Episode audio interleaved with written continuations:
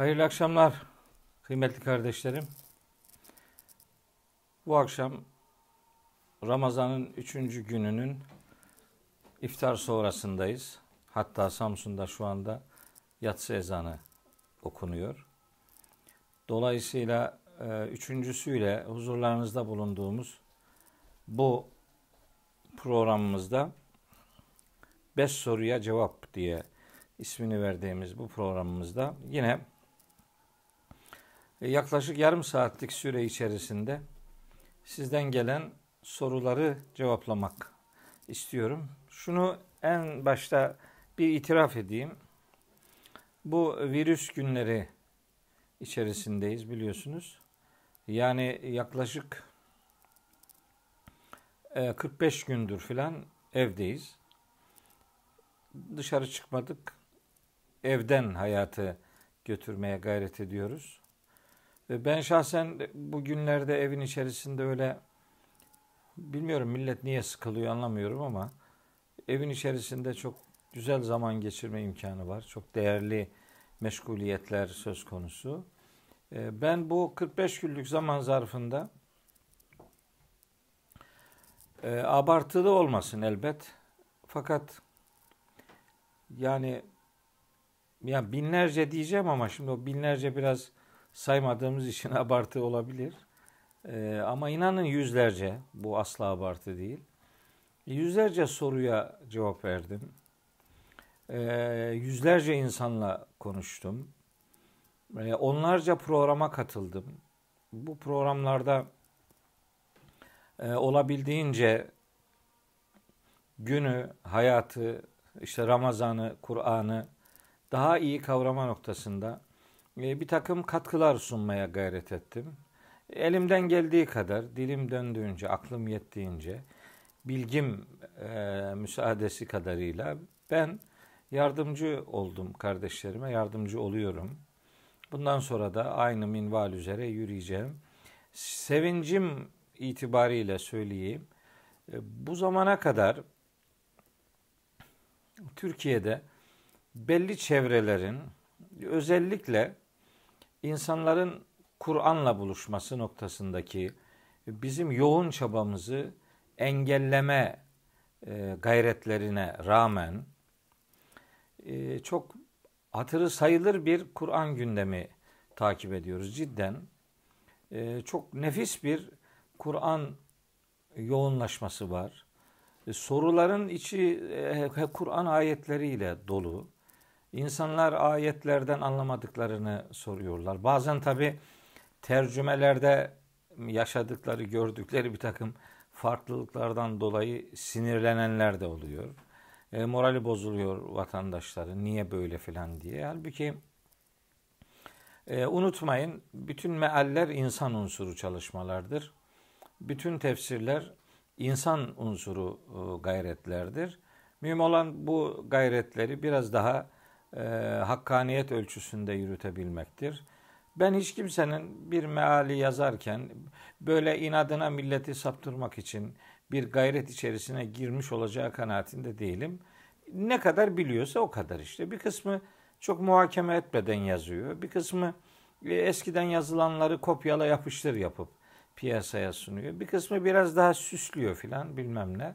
E, ama bazen öyle oluyor ki Tabi doğruların tekrar edilmesinde bir sakınca yok. Zaten doğrular tekrar edilir de aynı yanlış tekrar edilince bunun birbirinin kopyası, birbirinden aşırma olduğu anlaşılıyor.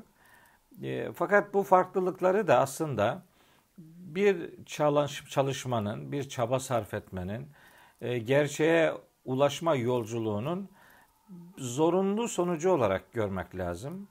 Yani biz istiyoruz ki bir tane okuyalım, her şey orada bitsin filan diye. Öyle öyle bir dünya yok. Ee, çalışmaya, gayret etmeye mecburuz. Ee, çeşitli eserler okumaya mecburuz. Karşılaştırmalar yapmak durumundayız. Bunları hep beraber götürdüğümüz zaman e, Rabbimiz bizi böyle çaresizlikler içerisine terk etmeyecektir. E, ben cidden bana gelen kadarıyla söyleyeyim ki e, bu bizim gibi işte Kur'an'dan konuşmaya gayret eden arkadaşların sayısı e, küçümsenemeyecek kadar e, yoğun elhamdülillah. Onların da Kur'an meşguliyetleri, sorular ve cevaplar noktasındaki e, fikri alışverişleri e, büyük oranda Kur'an'a evrilmiş durumda. Soran, sorgulayan, merak eden, merakını gidermek için yolculuk yapan, çalışmalar ortaya koyan e, çok nefis bir dönüşüm yaşadık. E, bunu bir sevinç vesilesi olarak sizinle paylaşmak istedim. E, cidden mesela soru sorarken, telefonda konuşurken ağlayan kardeşlerimiz oldu. Büyük bir şaşkınlık içerisinde biraz yani sanki böyle ulaşılamaz bir insanmışız gibi işte bir defa sesimi duyunca etkileniyorlar falan anlamıyorum bundan. Böyle abartmaya lüzum yok ya. Yani böyle beşer çok abartılır durumda değildir yani. Abartırsanız şımarır adam. Ondan sonra da kendini bir şey zanneder. Sonra küçük tepeleri ben yarattım gibi havalara bürünür falan. Yok öyle bir şey yok. Hepimiz sizin gibi birbirimizden olan, birbirimizsiz olamayacağımız bir dayanışma içerisinde hayatımızı sürdürmek durumunda olduğumuz insanlarız. E, yoğun bir telefon akışı olunca e, tabii ben çok meşguliyetleri de olan bir adamım. Bazen telefonlara bakamıyorum. Sonradan geri döndüklerim oluyor, dönemediklerim oluyor. Mesaj yazanların önemli bir bölümüne cevap verebiliyorum ama inanın 24 saatlik zaman dilimi yetişmiyor. E, cevap veremediklerimiz bilmez, bilmezlidirler ki cevap veremedik yani cevap vermedik diye bir e, yani ciddiye almadık haşa adamdan saymadık gibi böyle bir pozisyonumuz asla ve asla söz konusu değil. Elimden geldiği kadar kardeşlerimle birlikte olmaya, onların e, hassasiyetlerine şahit olmaya, onların duyarlılıklarına, e, onların yürek seferberliğine bizim de katkı vermek durumunda olduğumuz günlerin içerisinde gidiyoruz ve Allah mahcup bırakmasın e, çalışmalarımızla Allah'ın rızasını kazanma yolculuğumuz devam ediyor. E, bu arada bu üç günlük zaman zarfında gerek WhatsApp'tan gerek e-mail yoluyla e, gerek Facebook üzerinden gerek Instagram üzerinden hatta zaman zaman Twitter üzerinden bu programla alakalı burada cevaplandırmamızı e, istediğiniz sorular yani bu artık e, yani 500'ü falan aştı. Bizim bunların arasından tabi e, seçme yapma durumumuz var. Mecburen bu başka soruları ciddiye almadık anlamına gelmiyor. Biraz daha yoğun sorulan sorular, e, biraz daha e, fazla arkadaşımızın, kardeşimizin merak ettiği bir takım soruları onları belirleyip işte ifade etmeye gayret edeceğiz, ediyoruz. Yani 30 günde beşer sorudan yani 150 soru cevaplamış olacağız inşallah. Allah sağlıklı ömür verirse, imkanları bahşederse. Geri kalanları da önemine binaen geldikleri mecrada yavaş yavaş cevaplamak isterim. En çok sorulan sorulardan e, biri mesela benim yaptığım e, tefsir ve meal ile alakalı ne zaman çıkacak diye. E, ben çok yoğun çalışan bir adamım.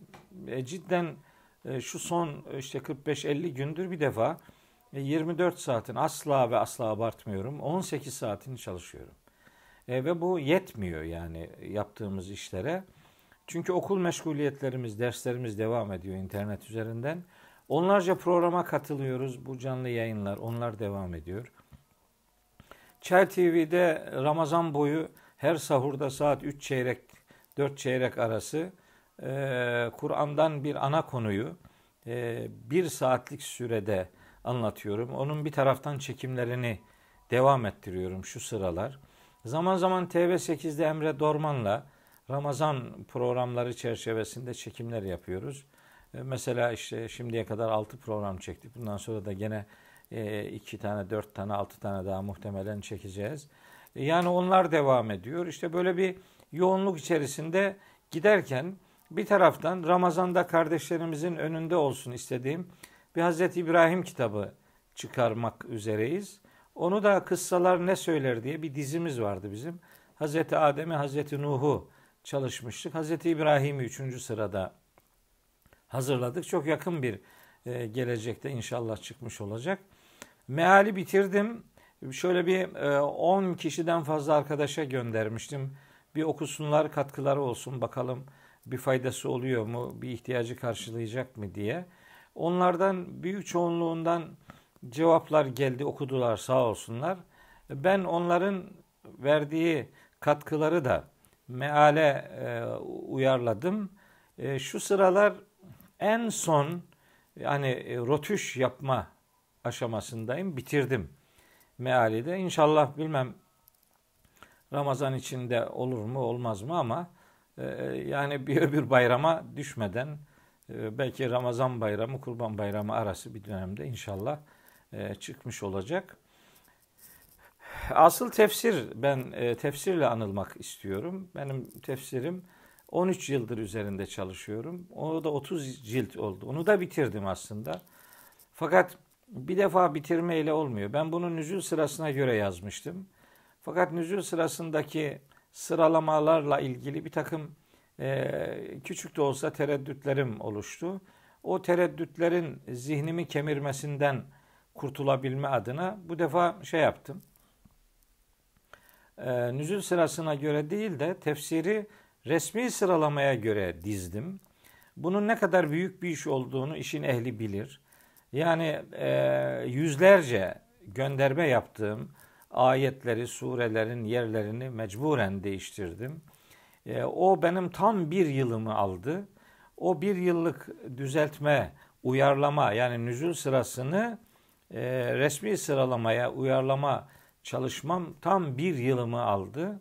Ama ben gene bu sıralamada da olsa surenin tanıtıcı bilgilerini verdiğim yerde surenin iniş sırasını yaklaşık olarak iniş sırasının ne e, zaman olduğunu hicretin veya risaletin kaçıncı yılında indirildiğini de söyledim. Ama eldeki matbu musaflar üzerinden yani yeni bir e, tartışmaya mahal vermem adına mevcut sıralama üzerinden e, dizdim. O bir yılımı aldı benim. Şimdi o bir yıldan sonraki, o düzel, düzenlemeden sonraki ilk okumamı yapıyorum. E, şu sıralar 8. cilde kadar geldim. E, ama o sayın ki bir yıl daha mutlaka sürecektir. Belki biraz daha da fazla. Niye çok e, önemsiyorum? Çünkü ben iki şeyi biliyorum.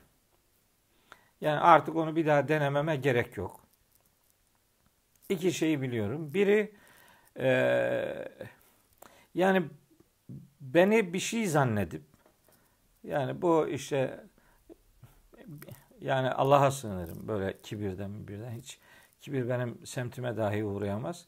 Ama gene de yanlış anlaşılmak istemiyorum.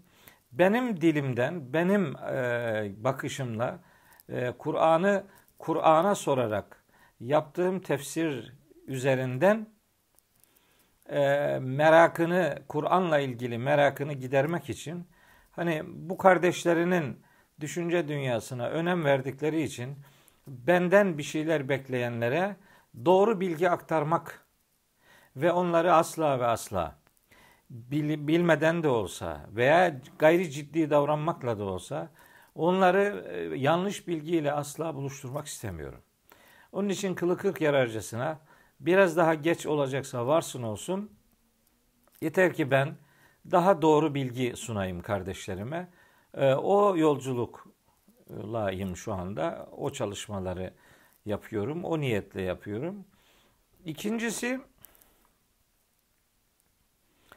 Ee, ikincisi ikincisi daha şey hani biliyorsunuz Türkiye'de e, kendini bir merkezle, bir grupla, bir cemaatle, bir tarikatla, bir mezheple, bir yapıyla, bir camiayla, e, ne bileyim bir klikle e, anan ve o anılış nedeniyle de kendilerinden başkalarına e, mümkünse hayat hakkı tanımayan, e, görüş imkanı sunmalarını e, önünden e, başından engellemek isteyen, karalamak isteyen, çamur atmak isteyen, engellemenin her türüne tevessül eden benden başka hakikat yoktur diye haykıran ve bunu bir dayatmaya, bir mobbinge aracı edinip başkalarına hayat hakkı tanımama özlemi içerisinde bulunan çevreler var.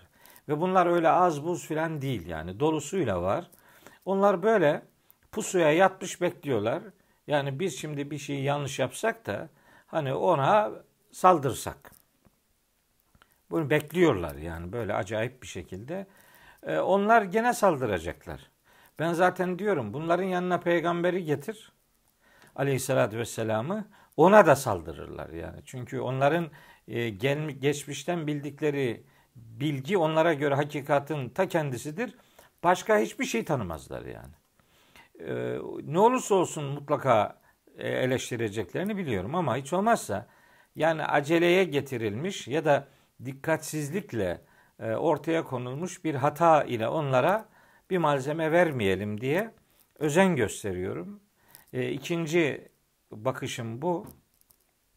Bir üçüncüsü daha var. İtiraf edeyim. Yani itiraf etmek kimseye bir şey kaybettirmez. Ee, yani biz kuluz, aciz varlıklarız. Öyle her şeyi ben bilirim, benim bilmediğim bir şey yoktur gibi edasıyla hareket etmek iblisliktir, şeytanlıktır. Allah'a sığınırım. Cidden samimiyetle söylüyorum.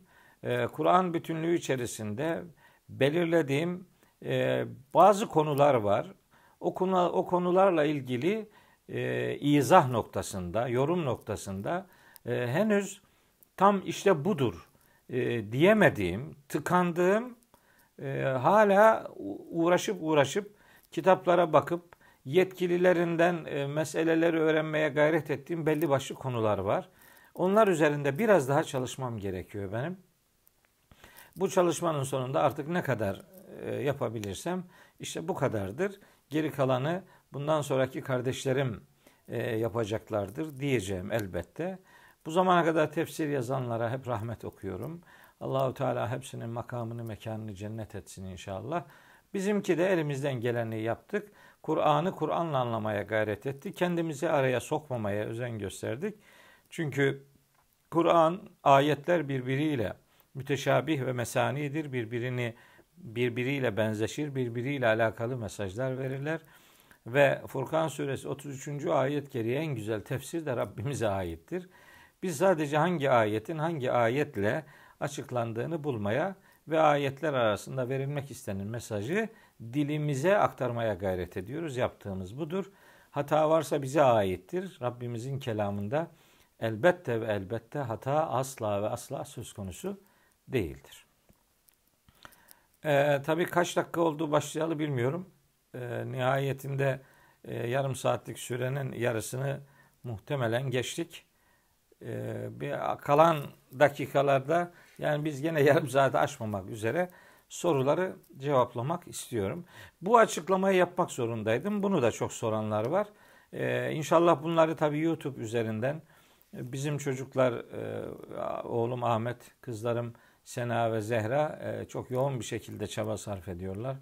Allah onların makamını, mekanını dünyada saadet yurdu, ahirette de cennet eylesin inşallah. Sizinkileri de olduğu gibi. Bugün belirlediğimiz sorular birincisi bozulan orucun 61 gün kefareti olur mu diye. Bunu çok soruyor arkadaşlarımız, kardeşlerimiz. Bunu aslında ilk programda söylemiştim.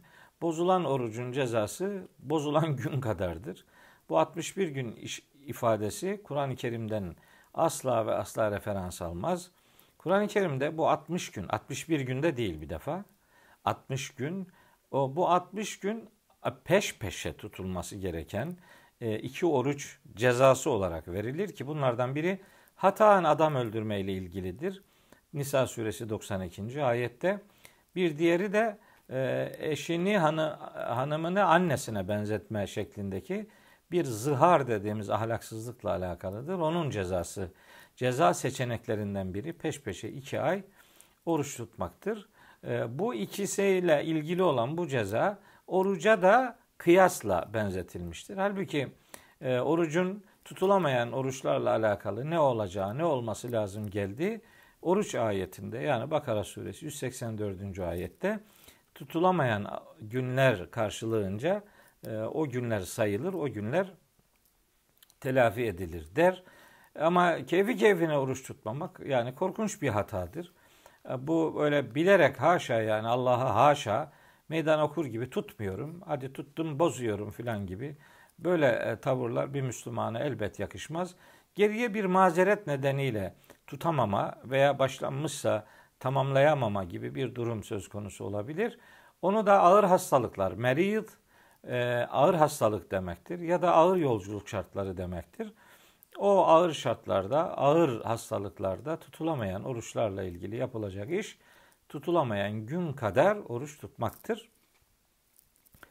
Ee, bu arada başka aslında aklıma başka şeyler de geliyor ama işi uzatma korkusuyla başka detaylara girmeyeyim. Belki sırası gelince o verilmesi gereken bilgileri o zaman veririm.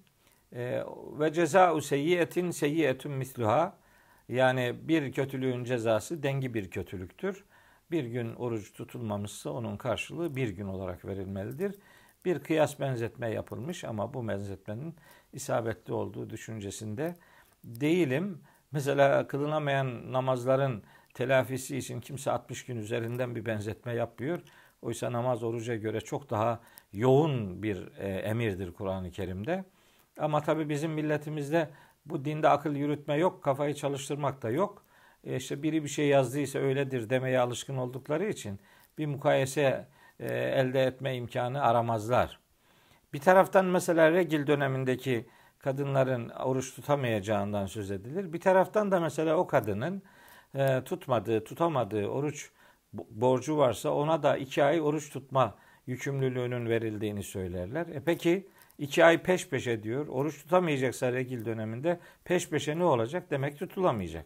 Olmuyor değil mi? Yani bir tarafı öbürüyle karşılaştırdığın zaman iş sırıtıyor. Ee, tekrar ediyorum tutulamayan oruçların telafisi tutulamayan gün kadardır. İkinci soru iğne ve aşı orucu bozar mı? Ağrı kesici, uyuşturucu anlamında, ağrıyı hafifletici anlamında e, iğne ve aşı orucu asla ve asla bozmaz. Bu ne yemektir ne içmektir ne de bir şehevi e, arzuyu e, tatmine yönelik bir davranıştır. Bunların hiçbiri olmadığına göre iğnenin de e, aşının da orucu bozmadığını rahatlıkla söyleyebilirim. Mesela göz damlası orucu bozar mı diyor. Niye bozsun canım? Kimse gözüme damlatayım da işte oradan bir ilaç boğazıma geçsin de ben o arada bir susuzluğumu gidereyim falan. Kimse böyle bir şey demez ya. Yani bu, bu damla ne yemektir ne içmektir. Ne de bir e, şehevi arzunun tatminidir yani. Dolayısıyla bunları biraz e, esnek düşünmek lazım. Hatta şey bile e, insülin iğnesi mesela şeker hastası ama bir insülin vurulmayla günü geçirmesi mümkün olan hastaları mesela oruç ibadetinden mahrum bırakmamak lazım. Gün içerisinde birkaç defa yemek yemek zorunda olanlar için söylemiyorum. Onun ne olacağını doktor bilir. O doktor oruç tutmamalıdır dediyse tamam tutmamalıdır. Bu işin fetvası falan olmaz. Doktor ne diyorsa ona itibar etmek zorundayız. Hiç başka bir şey düşünmeye bile gerek yok. Ancak sırf yani kan şekeriyle alakalı bir durum söz konusu olduğu için su içmek gibi dışarıdan mideye herhangi bir şey nakletmek gibi bir pozisyon olmadığı için mesela insülin tek başına insülinin de oruca zararı olmadığı kanaatindeyim. Bunu sizinle rahatlıkla paylaşabilirim.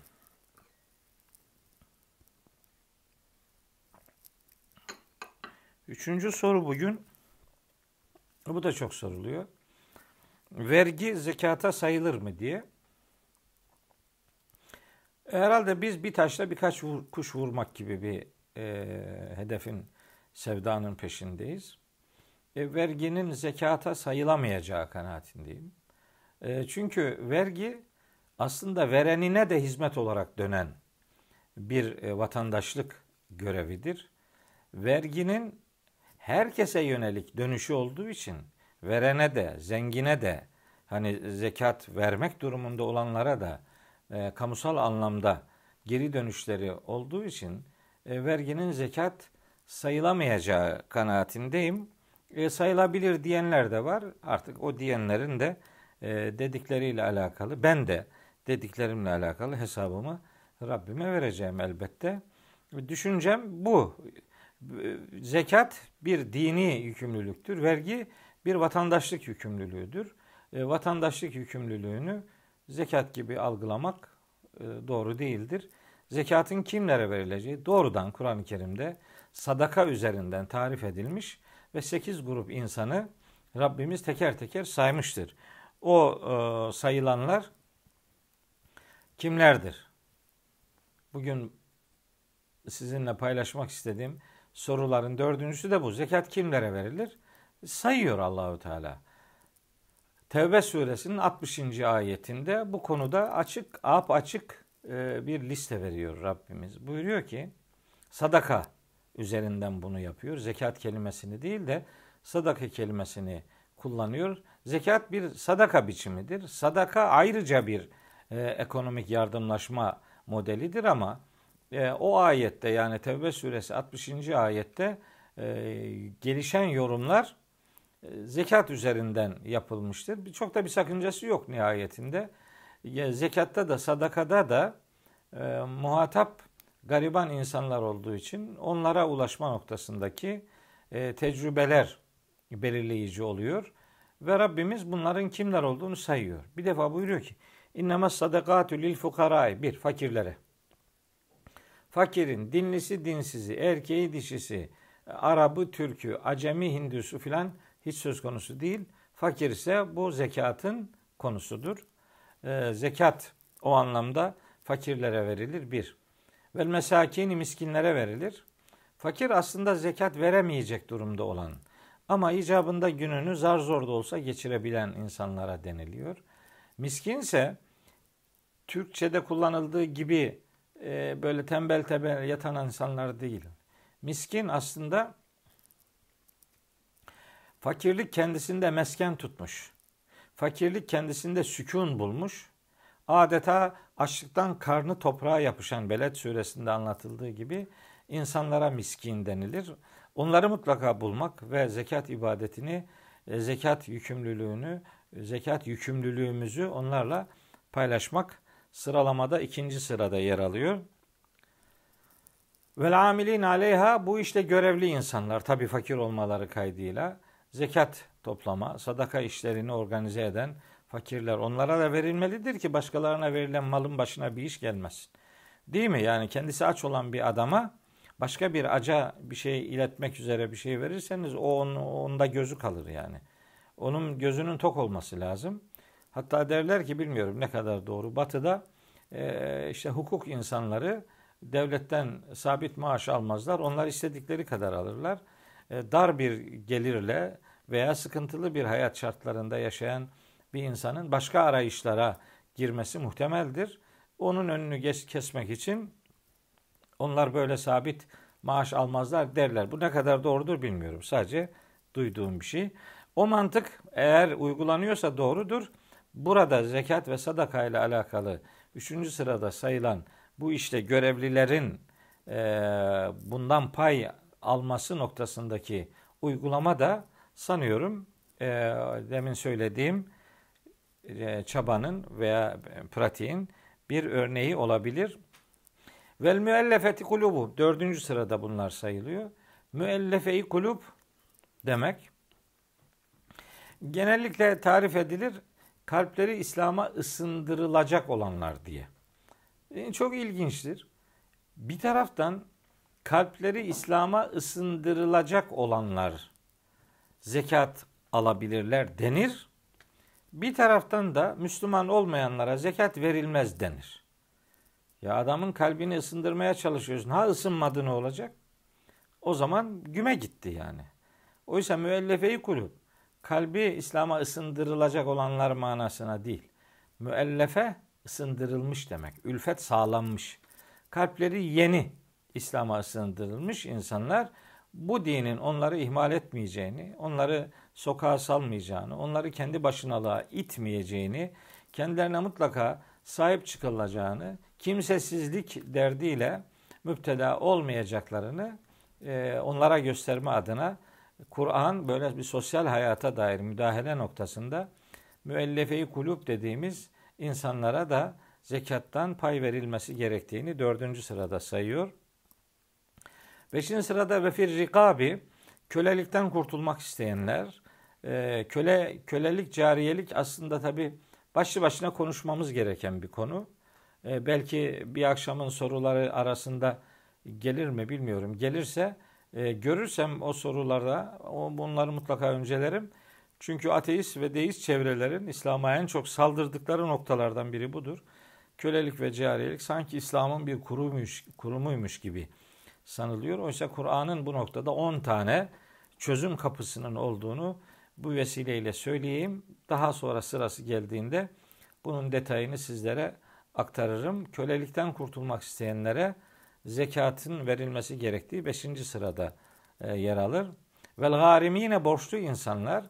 Tabi bu borçlu insanlardan maksat adam dubleks villa aldı, triplex villa aldı. Bilmem şu lüks marka arabayı aldı. Bilmem nerede yatırım olsun diye arsa aldı filan. Bunlar bunlara bu, bu burada sözünü ettiğimiz borçlular onlar değil.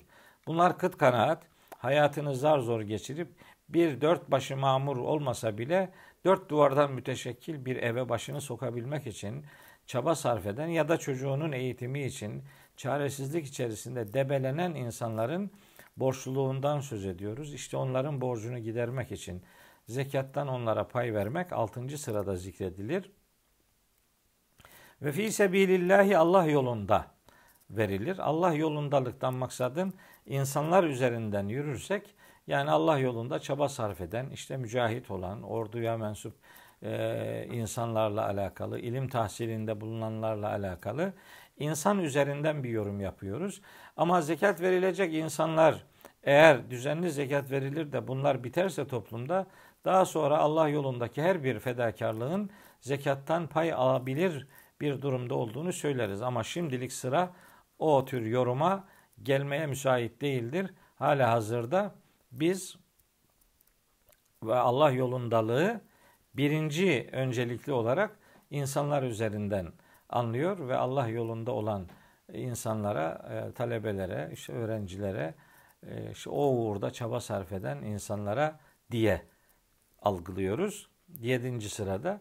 Sekizinci sırada ise vebni sebil, yolun çocuğuna. Yolun çocuğu işte yolcu diye tarif ediliyor. Evet adam aslında zengin olabilir ama bir yolculuk esnasında malı mülkü yanında değildir. Acziyet içerisine düşebilir. Onların e, zekattan pay alması e, söz konusudur. 8. sırada onlar zikredilir. Ama bu yolun çocuğu ifadesi mesela sokak çocuklarına, köprü altı çocuklarına, kimsesiz çocuklara filan diye yorumlanabilir, yorumlanmalıdır. Zekatın bu sekiz gruba verildiğini ifade edelim. Kişinin kendi çocuklarına zekatın vermesinden söz edilmiyor burada. Niye? Onları ana baka, ana paradan bakacağız demektir onun için. Hatta burada yetimleri de saymıyor Allahü Teala. Niye? Çünkü yetimleri saymaya gerek yok. Onlar zaten kişinin kendi çocuğu gibi öncelikli olarak ana paradan bakması gerektiği insanlardır.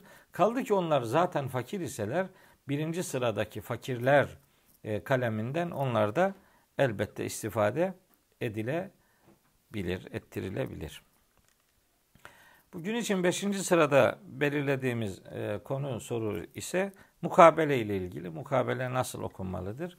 Ben söyleyeyim anlamadan 30 yüz okumaktansa anlayarak bir yüz okumak daha iyidir. Mukabele karşılıklı olarak birbirini kabul etmek demektir. Mukabele geleneği peygamberimizin vahiy aldığı dönemden itibaren gelir. Peygamberimizin her yıl ona gelen vahiyleri Ramazan ayında Cebrail aleyhisselama okuduğuna dair rivayetler biliyoruz. Ee, o okur, Cebrail aleyhisselam dinler. Eğer bir eksik gedik varsa onun tamamlanması sağlanırdı. Mukabelede temel ölçüt anlamak ve karşılıklı birbirini onaylamaktır. Kabulleşmek demektir. E, mukabeleyi o, o itibarla bir anlama merkezli okumaya dönüştürmek lazım. E, sevinçliyim çünkü Kur'an-ı Kerim'in mukabelelerinin okunduğu televizyonlarda e, hemen hemen tamamında okunan metnin tercümesi de altından yazılıyor. E, gün gelir inşallah yakın bir gelecekte tercüme sadece ekrana verilmez de tercüme de okunur hale gelir. E, hiç olmazsa hepsini okumuyorsa bile e, mukabeleye götüren kardeşlerimiz her cüzden belli sayfaları, belli ayetleri, belli mesajları sure ve ayet numarası vererek insanlara aktarmalıdırlar. Unutmayın okumak denen şey anlamaya dayalı bir eylemdir. Anlıyorsanız gerçek manada okuyorsunuz demektir. Anlamıyorsanız okumak değil de seslendirme işi yapıyorsunuz gibi olur. Bunu bile küçümsemiyorum. Gözünü vahyin satırlarına gezdirmeyi bile e, faydalı bilirim. O arada Allah'ı düşünmeyi önemli bir e, hassasiyet olarak görürüm. Ancak İmam Mücahid'in dediği gibi Kur'an Allah'ın herkese gönderdiği mektubudur. Bu mektubu birilerinin okumasıyla diğerlerinin görevi düşmez. Mektup herkese teker teker gönderilmiştir ve herkese gönderilen bir mektubu herkesin kendisinin okuması sonra da anlayarak hayata aktarmasıdır. Kur'an okumak demek, Kur'an'ı hayata aktarmak demektir. Kur'an'ı hayata okumak demektir. Kur'an'ın hayata okunması, Kur'an'ın hayata dokunması demektir. Bu dokunmayı, bu hayata dokunarak hayatı gerçek manada arzu edilen düzeyde gerçek renklerine kavuşturabilecek Kur'an meşguliyetlerine Rabbimizin hepimizi ulaştırmasını en kalbi duam olarak niyaz ediyorum. Bu vesileyle yarın akşam saat 21'de yeniden bir başka 5 soruyla huzurlarınızda olmak üzere hepinizi Allah'a emanet ediyorum sevgili kardeşlerim.